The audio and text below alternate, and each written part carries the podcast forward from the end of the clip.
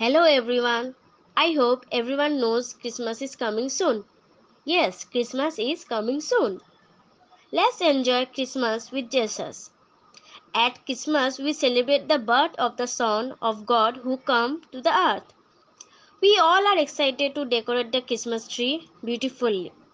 While decorating, keep smile on your face and if you want, you can sing a song, Jingle Bell, Jingle Bell. It will be very fun.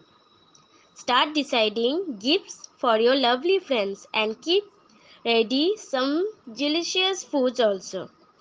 We all are waiting for a special day and we know this year will be very special.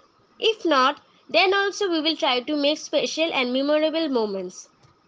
And don't forget to write a small letter for yourself. Here a small letter for you all from my side. Close the door of hate and open the door of love. Let love and kindness come with every gift and spread this with everyone. So, advance Merry Christmas to everyone. Don't be afraid. Don't think too much. Just make it special as much as you can.